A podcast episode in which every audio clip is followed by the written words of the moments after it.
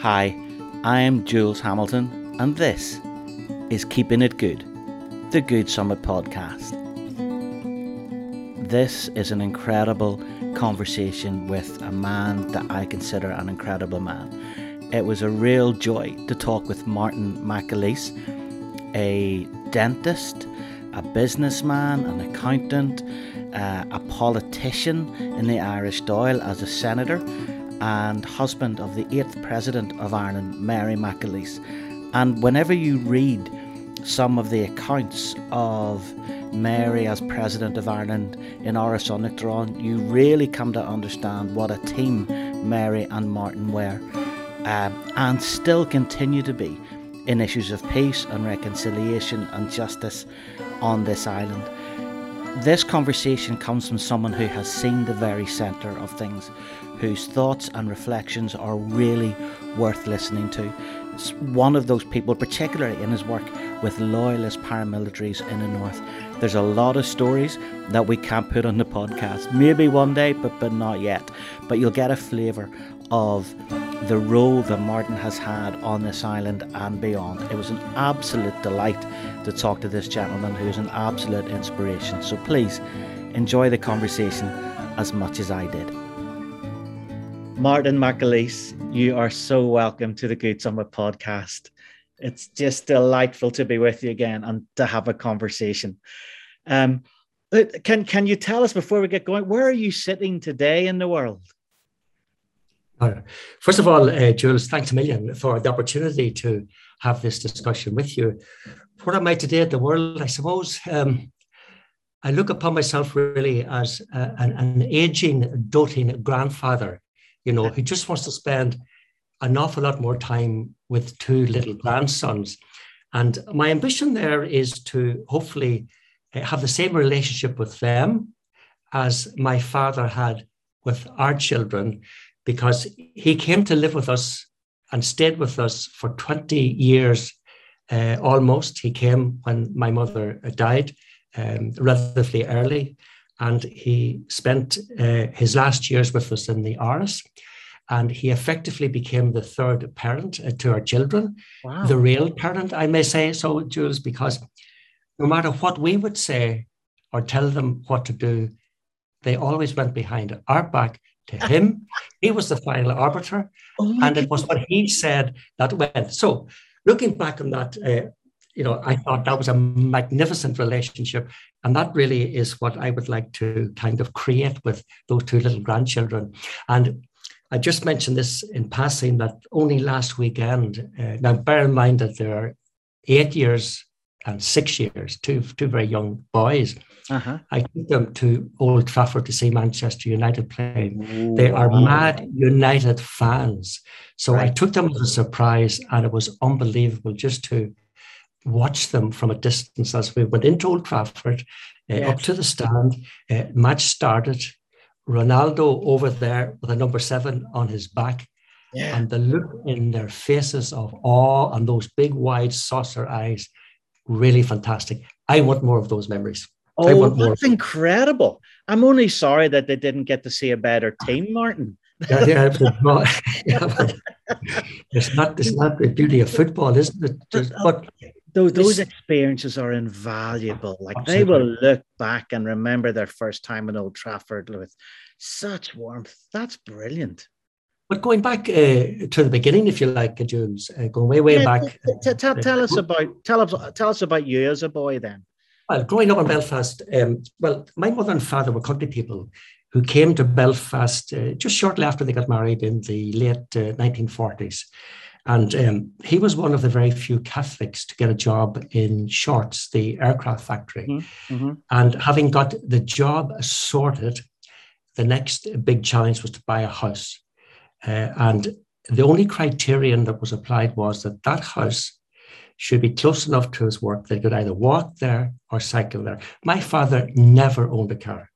In all of his 84 years, he never owned a car. That's hard to believe. And you try to tell that to your children. Uh, and they say, "What planet are you from?" but looking back, looking back, um, uh, by only applying that criterion, Jules, it demonstrated to me their uh, ignorance, if you like, of the sectarian geography of Belfast because they ended up buying a house right in the heartland of Loyalist and Protestant East Belfast. So I grew up. I grew up as a member of a minority Catholic family. I couldn't tell you to this day where the next Catholic family lived. We were disconnected from our neighbours. We did not, not, not know our neighbours. We were loners, in fact, in our community. And that was the first impact uh, was a fairly battered and uh, undermined uh, self-confidence. And i had to struggle with that for a long time you know and in some cases still would have difficulties around self-confidence. So that was one um, kind of legacy or impact. Another one was um, the firm belief in the value of education. Just absolutely believing that education was the passport to get out of that environment into a different and a better environment. And I got a very good education, uh, thanks to the uh, my mother and the Christian brothers. A third um, legacy is a never-ending love of the GAA. I mean, in East Belfast, as you can imagine, in that environment, there was little or no opportunity to express my Irishness and my nationalism. And the only way I was able to express that was by playing for a Gaelic football club in West Belfast. Uh, and in some ways, that involvement where I could freely um, express Irishness and nationalism without any fear, uh, that was a handrail that kept me going. And it's quite interesting and ironic even when you look at East Belfast at the moment, there's a vibrant, uh, flourishing GAA club in East Belfast, and Linda Ervine, one of the promoters and a member of that club. So that, that gives an idea of the change in time. The other and the last sort of um, impact or legacy that I'd like to mention, Jules, is the survival instinct. And what I mean by that is that I remember as a young fella, early teen, eight, teenage years, and later coming from the centre of Belf- Belfast, say coming home, walking from the pictures or whatever it was you were coming home from.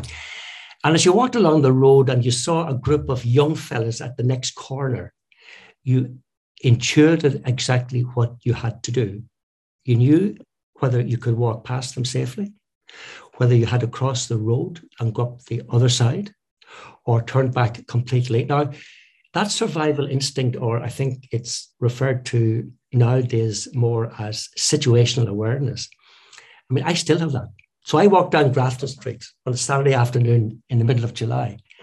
I'm still looking around for danger. Now, my children have no concept of that. None. Mm-hmm. And that's a good thing. It's a good thing. But the downside is that sometimes they could be lulled into a false sense of security because they wouldn't recognize that kind of danger because they haven't experienced it and they haven't developed the kind of skills or tools that will enable, enable them to kind of just sense it and take uh, uh, and, take retaliatory or, or, avoiding action. So those are the the kind of legacies um, of living there. One of the other things that came out of that though was that, and I'm very grateful for this. I have never had any sense of bitterness or any sense that I would like to seek revenge. I don't know why that is. It's just not there. And I'm just entirely grateful for that. Wow. Um, wow. The, the other thing, maybe that's worth mentioning, is that out of that again came an absolute determination that if I could do anything possible, anything to help the next generation or younger people to not grow up in that environment, I would do what I could mm. uh, to help do that. Now, um, as we grow older, Jules, I think we tend to drift back into our childhood memories and relive some of those memories. I think that we get a lot of solace and a lot of comfort from that. So you relive, you know, uh, the joy of your first football match or your, many things you do for the first time. And we all have those memories. But my memories, uh, and I have them too, but mine are diminished and maybe contaminated by that constant background temperature of intimidation, fear, and sectarianism. And I remember um, back in 1971, we lost our home on the night of internment. Now, I wasn't there that night. I was at Queen's, and I was. It was during the summer holidays. I was working in Blackpool. But on that night, for those who are for those who are listening who are younger, can you tell us what what internment uh, was? What what was going on in Belfast in those days? I mean, the troubles were at, at their height, really. It was a massive amount of sectarian killings and bombings and shootings, and law and order had got out of control completely. And the um, the response to that by the powers to be was to just lift people and intern them in, put them into prison without trial. And hundreds and hundreds of people were lifted on the night of internment.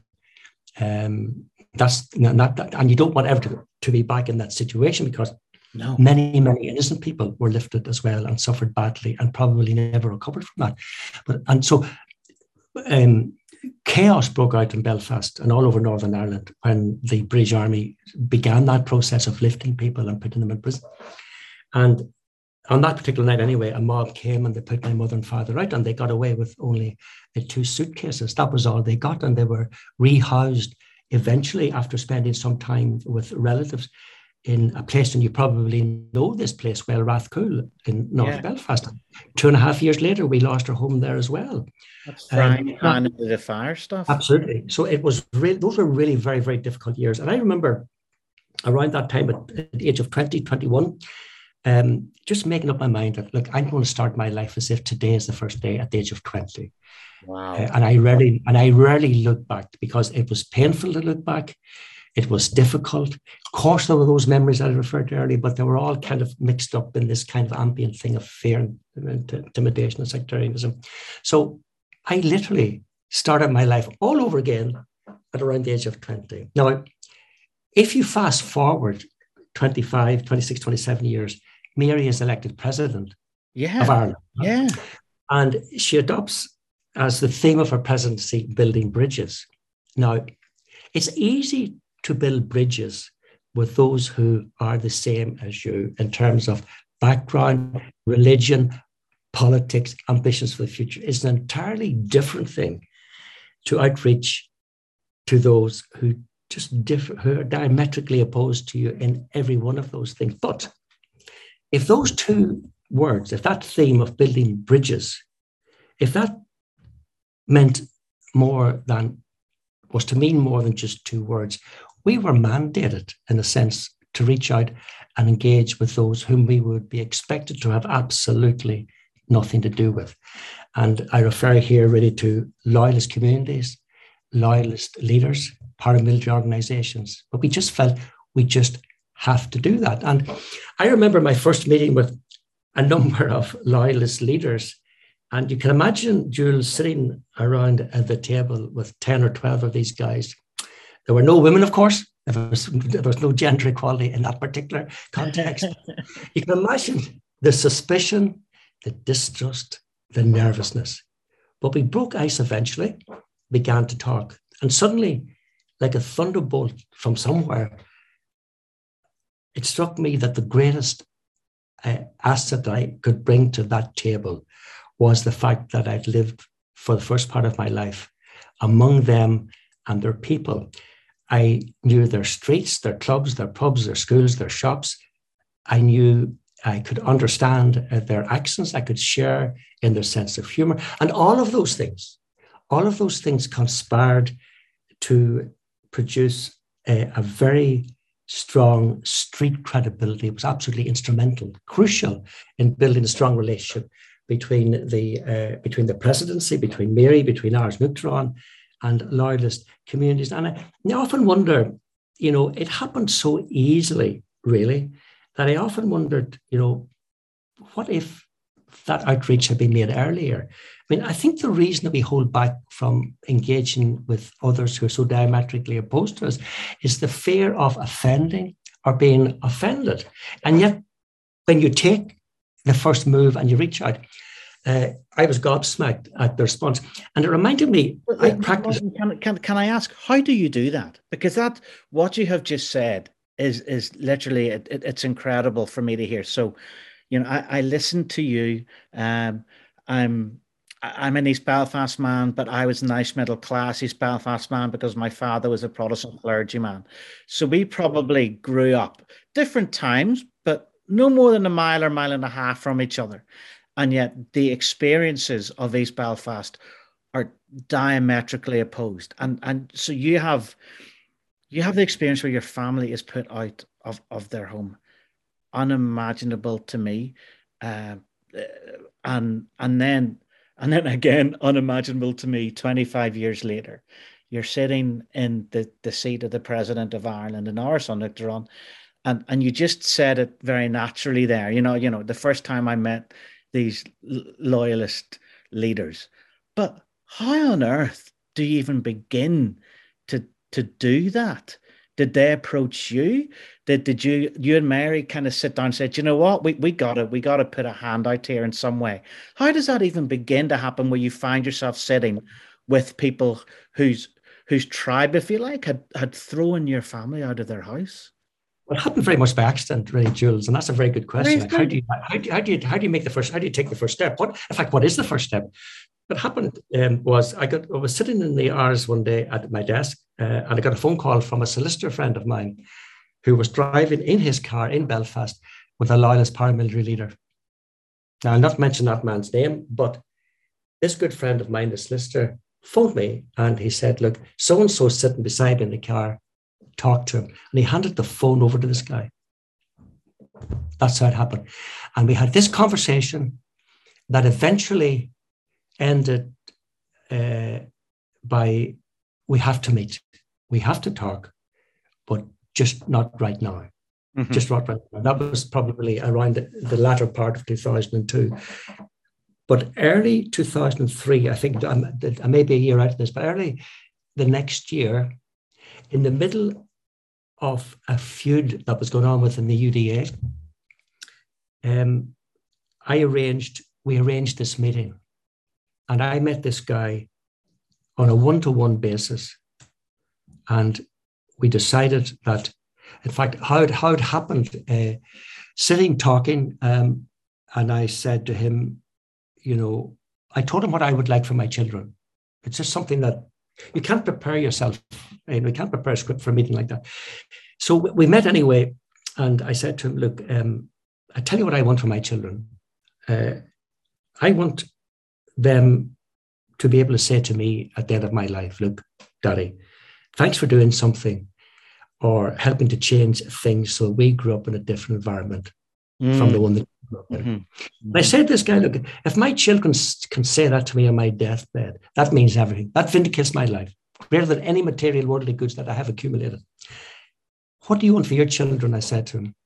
I said exactly the same. And so we agreed that uh, we agreed that we couldn't do this for our own children on our own, but possibly we could do it for both sets of children together. And so we agreed to start a journey, not knowing where it would end up, but accepting that probably it would be a better place than the place from which we started. This podcast is proudly supported by the amazing folks at Thought Collective a team of designers and developers who create brands and digital products to captivate the crowd and communicate effectively. They make the Good Summit look great. Check them out at www.thoughtcollective.com.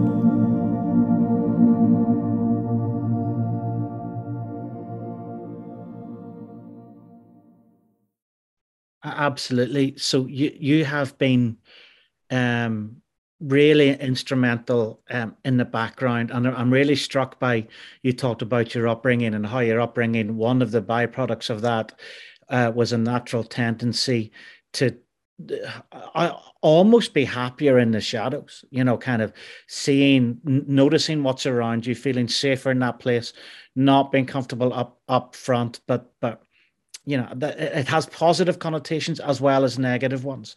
But I, am really struck that whenever you got involved in the peace process uh, talking to protestant loyalist paramilitaries that that would all have to be done in, in the shadows almost. It, you, you know the husband the husband of the president of ireland can't show up in some sort of motorcade in in in the middle uh, of tigers bay or somewhere like that and yeah, in fact, I mean, obviously the theme was building bridges now. So we were building bridges to those communities, to those people, those leaders. Now, Mary could not do that for the very reasons that you've just outlined, but she can't couldn't go anywhere incognito. She couldn't go under the radar. She would go with that cavalcade, but I could go under the radar and I could go quietly. Uh, no one need know about it, only the people that I'm meeting.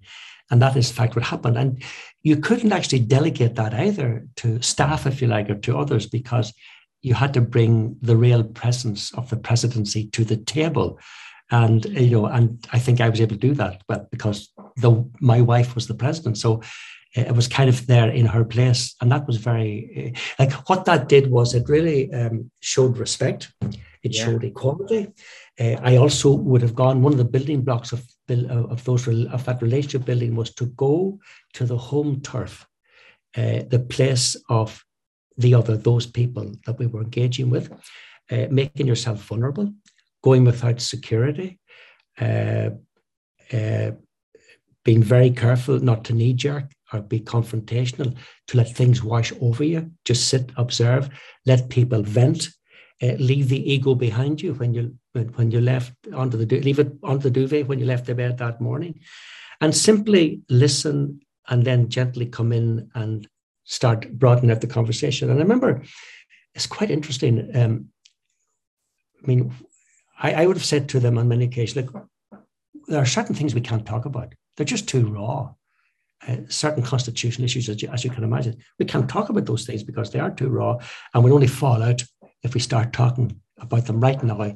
Let's wait until we build a relationship, and then we can come back and more freely discuss. It was quite interesting. Once that was on the table and mentioned, they couldn't wait to talk about those things. It's quite interesting that I, once you acknowledged it, once you acknowledged it, that there was, and that is something that I experienced, but my own knowledge of people in other situations, that never happened. That those that, in similar kind of mediation or reconciliation situations, people would have left the hard stuff to the very end. Yeah. I found the hard stuff came on the table immediately once you accepted that there was things you couldn't talk about. Found that was very interesting, you know. Uh, it's it it this is a seminar on relational leadership, Martin. That's what this conversation has turned into. I'm loving this. Um, you're talking about real, uh, real forward movement and momentum, um, taking you to be vulnerable. But by the way, did did you ever feel unsafe? No, uh, no. I mean, I've actually not. I mean, and and the and I've been often asked that question, uh, Jules. I was absolutely convinced that this was the right thing to do, and so was Millie.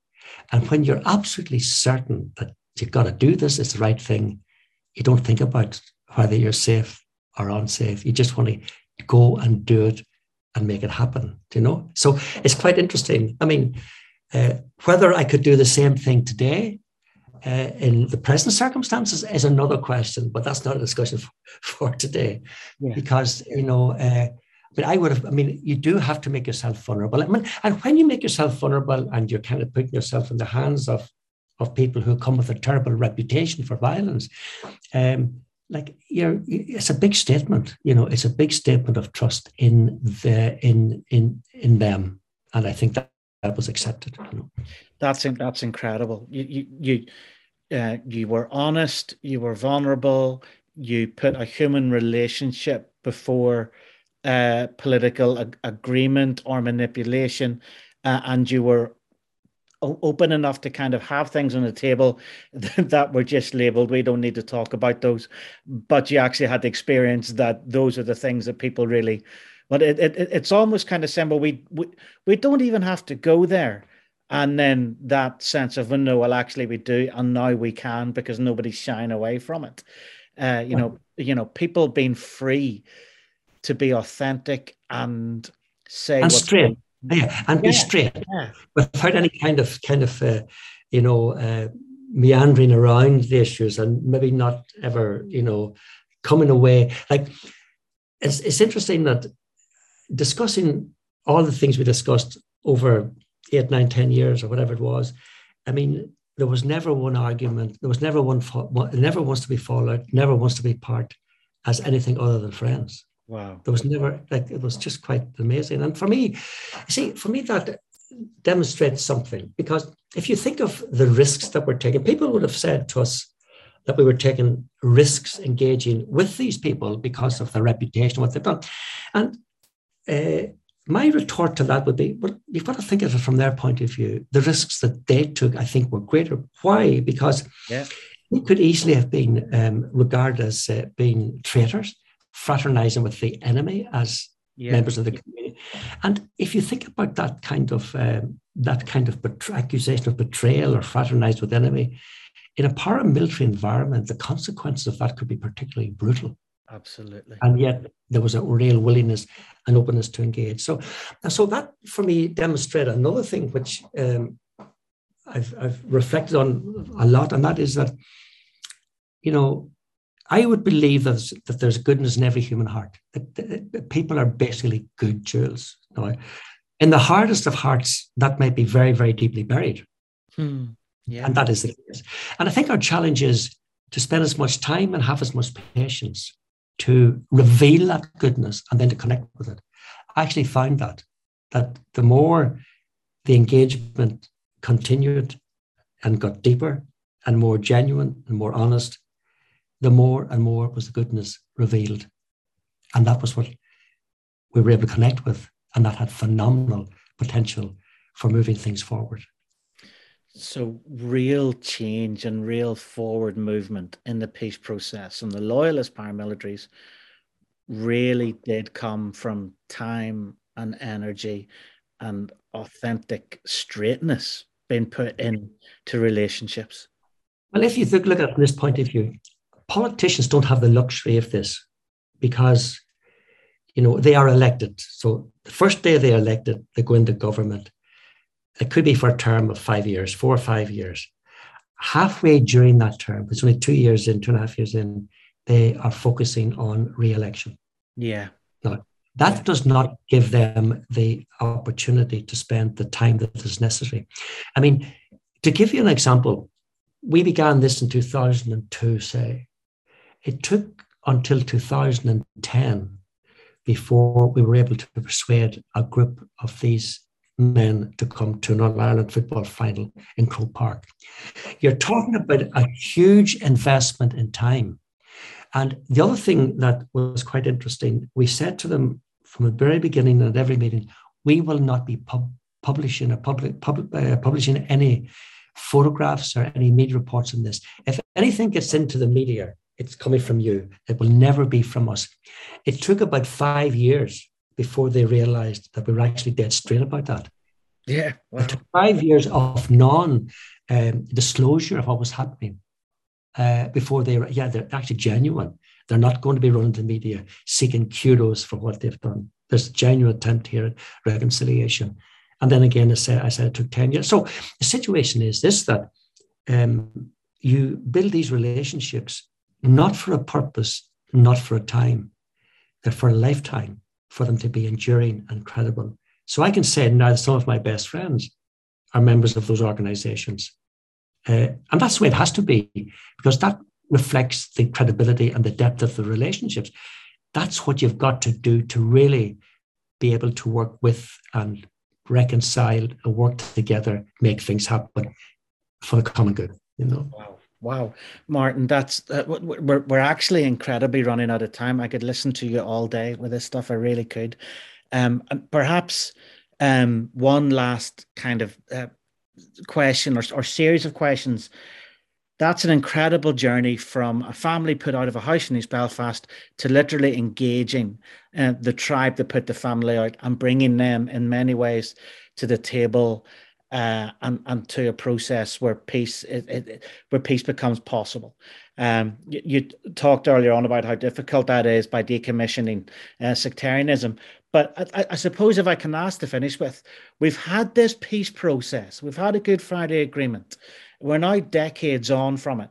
What do you think has worked really well? And where do we still have to go in terms of this island? And uh, what what we have been learning about building lasting peace? Um, first of all, I think we're only in the beginning chapters, Jules. I think we have to be patient. This is a long term process. If you think it, depending on who you talk to, you could someone someone could say to you, the troubles were 900 years in the making. Or what? What are we from the Good Friday Agreement? Maybe 25 years or whatever. So we're only in the beginning chapters. And there's a lot of work still to be done.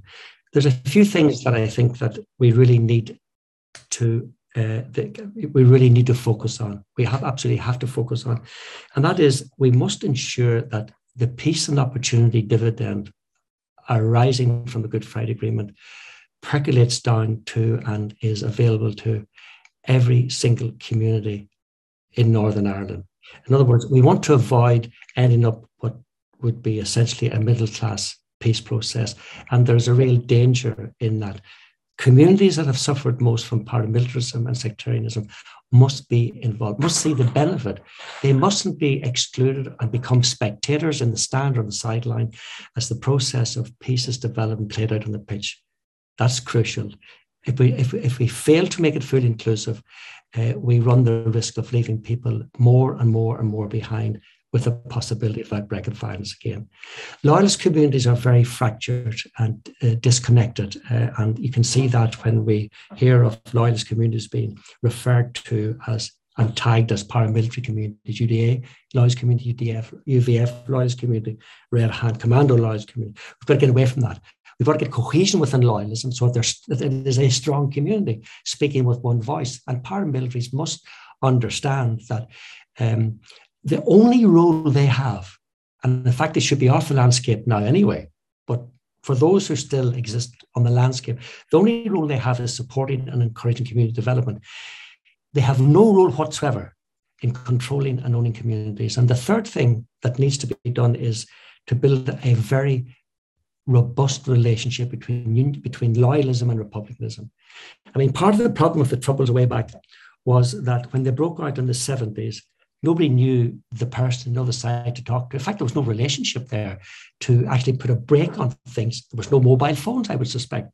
We need to build that relationship. Now, a lot of work is being done on that, and that relationship is growing steadily. We need that relationship.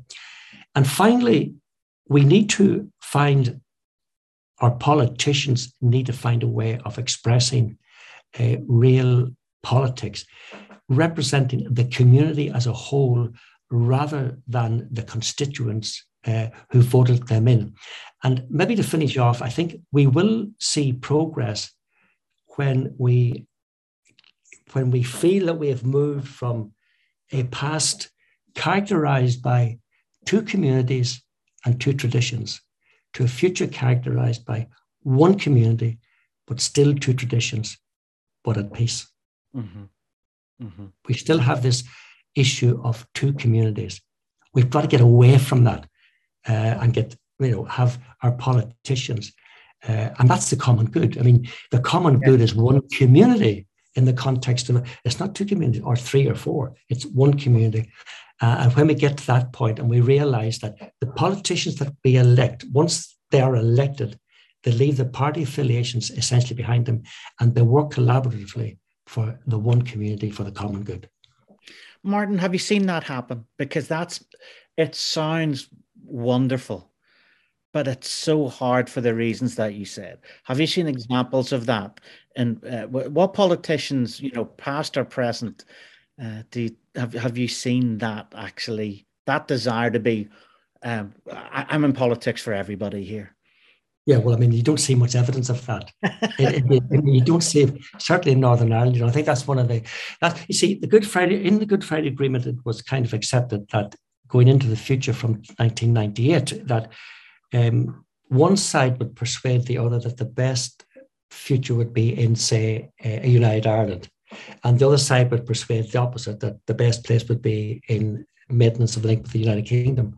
Mm-hmm. That just hasn't happened. That mm-hmm. just hasn't happened, you know. So that uh, when we go to the ballot box uh, at the time of the of the referendum, whenever it will come, that you know we have, we're fully informed and there are no surprises, and we've had all the argument. When you think of the referendum that's coming up very soon, uh, well, not I'm, I'm not sure when, it could be five years, ten, or whatever. But are we going to sleepwalk into a Brexit-like experience so that we have no idea what the real issues are? What are the politicians doing about that? Yeah. What are the politicians? And I mean, I don't see much evidence of uh, of persuasion. I don't see much evidence of. You see, it's boils down, I suppose, to recognizing in the other a value and a worth, to respect the difference and diversity, to regard difference and diversity as a real asset that can be placed in the service of the community as one in the common good. We don't see that, and that's very disappointing. Uh, that so far after the Good Friday Agreement, we still have two very different communities, uh, seemingly at loggerheads with one another. Will that change? God, I just hope it does. We can only pray and hope that it does, because if we don't change that approach to community and community development, community regeneration, where are we? Well, Martin, you have done more than most to bring about the reality of, of which you speak there. So uh, thank you for continuing to do that because I know you, you continue to do that. And I uh, and I'm so grateful for your participation and, and your support and encouragement of us in the Good Summit. Uh, we deeply appreciate it, and I've deeply appreciated our chat this afternoon. Thank you so much, sir. Hope to see you soon. Thank you, uh, Jules. That was Keeping It Good with Martin McAleese. As you can hear, a fine and intelligent and thoughtful human being. Go and listen to it again whenever you're out on a walk. There are many, many gems in that conversation. This has been Keeping It Good. Huge thanks to our production team, as always, uh, to Andy and to Steph who put this together and tell you about it. Keeping It Good is going to be coming back with a couple of shorter episodes in the next few weeks. Uh, some ramblings from me, so I know that you're going to be just on the edge of your seat waiting for the next installments and what we're going to talk about. But it's going to be me just having some thoughts uh, over the next couple of weeks. But for now, I'm Jules Hamilton and I'm inviting you to go into the world and to keep it good. See you next time.